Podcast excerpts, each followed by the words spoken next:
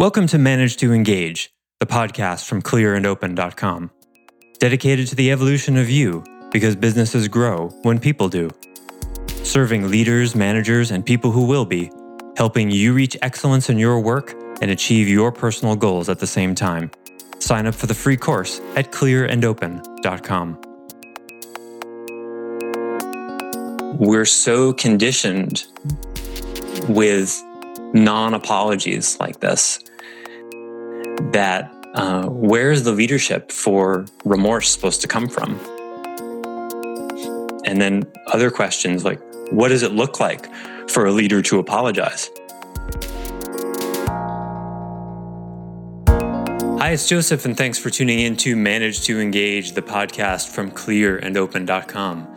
In this episode, we start a three part series on how to apologize. Specifically, this part discusses the anatomy of non apologies and how to spot them immediately. You know, we don't learn about the art of apologizing as children or in school. In fact, the process still eludes most grown adults, maybe even your employees, business associates, maybe even your significant other falls into this category. Here we discuss specific examples of non apologies in the media and across the political spectrum this episode is a recent weekly member webcast. For more information about the many benefits of clear and open membership and how to get the help you need in conversations like this, please go to clearandopen.com. Thanks so much for listening. Now let's dive in. I'll just share that I had uh, felt more challenged this week than the past couple of weeks. I, I believe the assignment was to look at some of the problems that we're working on as part of the class and um, see if there was a, a, place to feel remorse, which is what we talked about last week. I, I did eventually do that, um, but, but, I found it a, a, bit of a challenge to face up to. Well, part of it was the fact that I, that required me to go back and do some unfinished homework from previous weeks. Uh, I also felt the need to when I finally settled on something that I could see the uh, negative impact I had had on one of my employees and identified that, then the next thing, a logical thing, was to to talk about that and acknowledge that with that employee. And I haven't done that yet. I made a, a small reference to it after, uh, yesterday, but I I see that there's more that I need to and want to do about that, and that's it's it's a bit of a challenge, but um, so I, that's that's just what came up for me. I appreciate you sharing all that. I'm, I'm sure you're not the only one who's experiencing difficulty. Is the difficulty unproductive or is it desirable difficulty? Uh, desirable difficulty is a technical term in modern education theory that says it's actually helping you learn. I don't mean do, do you, would you like some more? yeah. I, I would I would have to classify it as productive comfort. Yeah. Yeah. Good. I actually did address that today in a in an oblique way because I I I talked to um, my production manager about goals that I had personally to improve the way in which I prepare information for him when I when I sell a job. Mm-hmm. It I, I I'm I'm I'm just kind of wondering now back to a couple of hours ago whether I actually expressed remorse or whether I sidestepped it by just saying what I wanted to do differently because I realized that it had uh, it was difficult for him to do his job properly if I didn't do that. As usual, Peter, you set me up perfectly for segues. By the end of today, you're going to know exactly how well you express that remorse.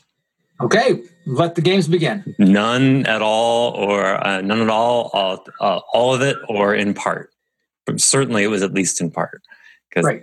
that's what we're going to talk about today. Is sort of the um, the architecture of remorse, how to apologize, which I think is the coolest use of the clear acronym that I've come up with so far.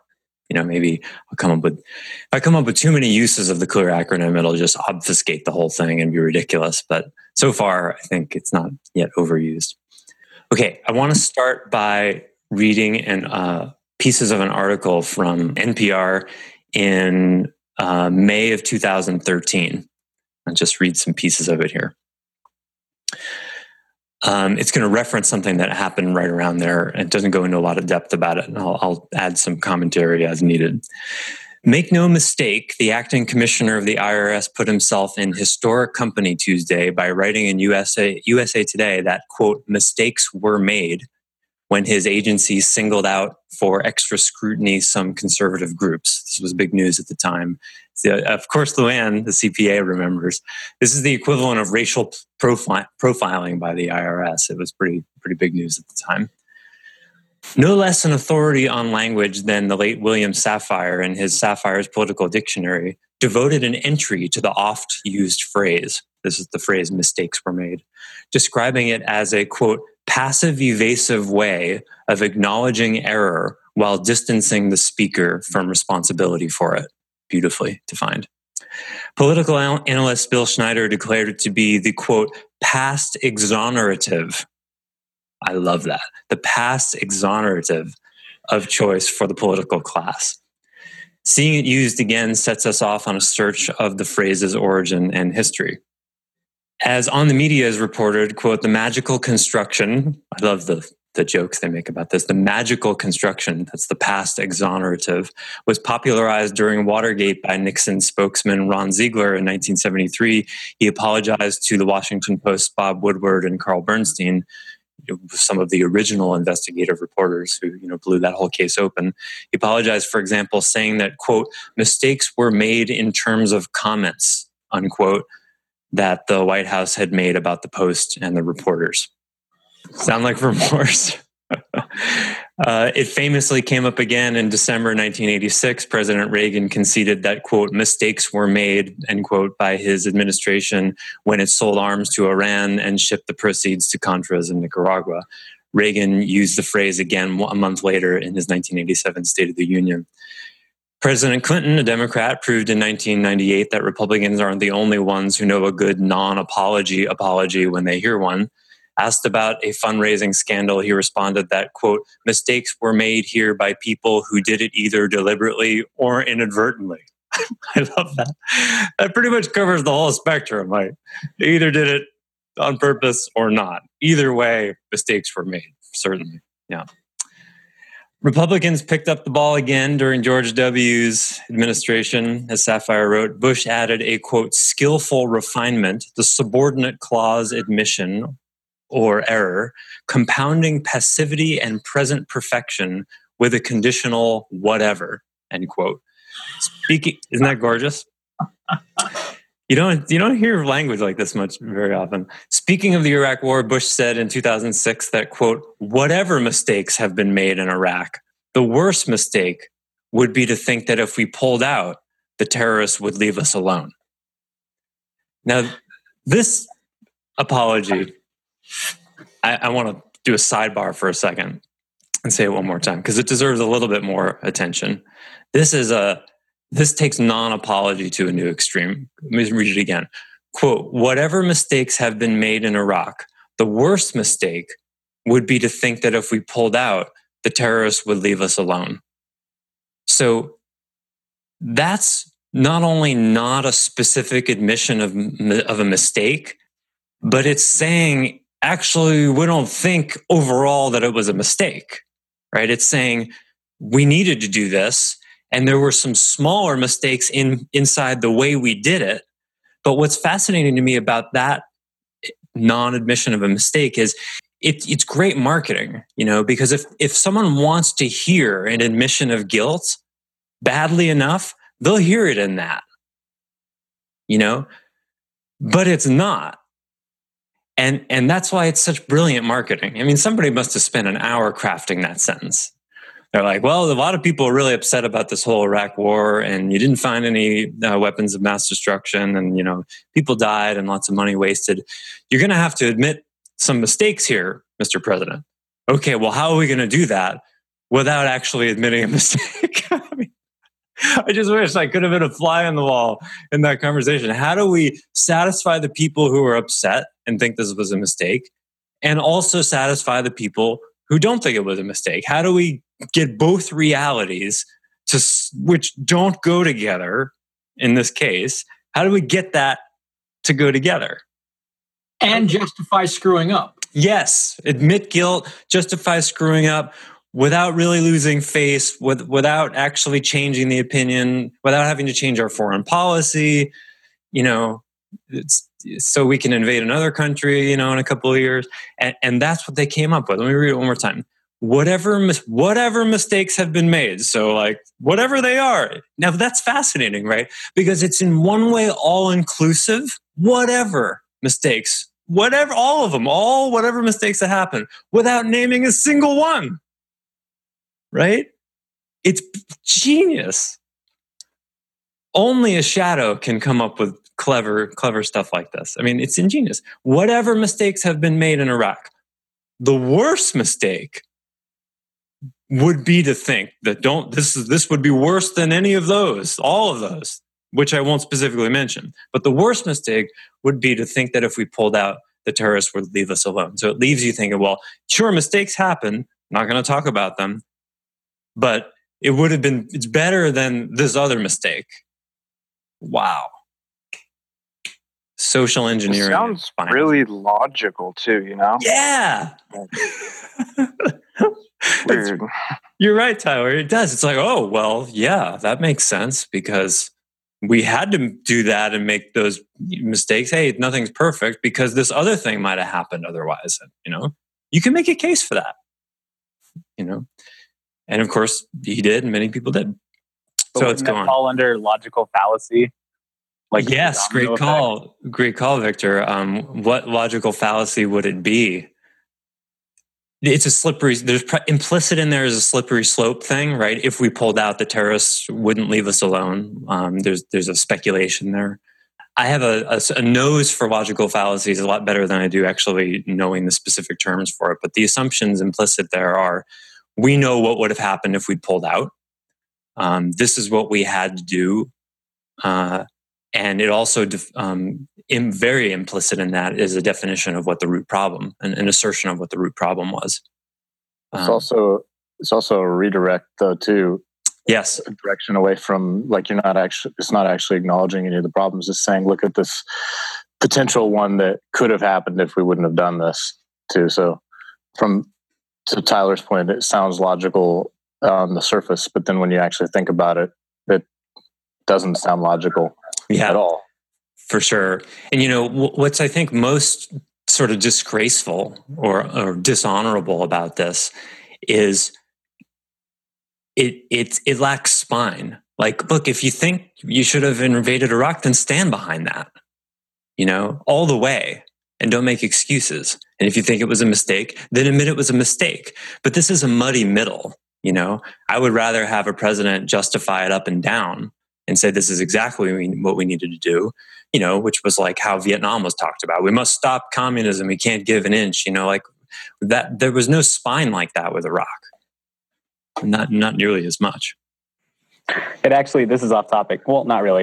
It actually reminds me of the office when michael runs over meredith but then thinks it's a good thing because they found out that she had rabies and then he has a fundraiser for her rabies exactly. You know, I think history will show as things unfold, it's like that level of absurdity, we're getting closer and closer to it, right? All you got to do is watch uh, that movie uh, Idiocracy. But you're right. That that's just a little crazier what Michael Scott did. It's just it's it's getting more and more um, feasible that things like that could happen. That that was certainly one of the finest uh, office moments. Yeah. Okay, uh, so let's let's push on here. Um, this is almost the the end. Where oh, uh, and then a year later, Bush's attorney general said uh, mistakes were made in the firing of U.S. attorneys. Uh, they asked the question, where did this all begin? All the way back to Ulysses S. Grant, who said in appended a note to his final final annual report to Congress in 1876, acknowledging the scandal that had plagued his two terms in office with the words, quote, mistakes have been made as all can see, and I admit. That's another really interesting one. Like everybody look, everybody sees the mistakes that have been made. Parentheses, we're not going to name them, talk about them, but I admit the mistakes were made. Right? Sounds really honorable. So, um, yeah. And then the article closes, I have to say. If you know of earlier references, please tell us. And if there were any errors in this post, dot, dot, dot, well, you know what we'll say. really cute, poignant, and, and painful article. Well, you can laugh, cry, or get angry, right? So I, I bring this today because these are quote unquote, you know, supposed admissions, quote unquote, apologies from the leaders of our country.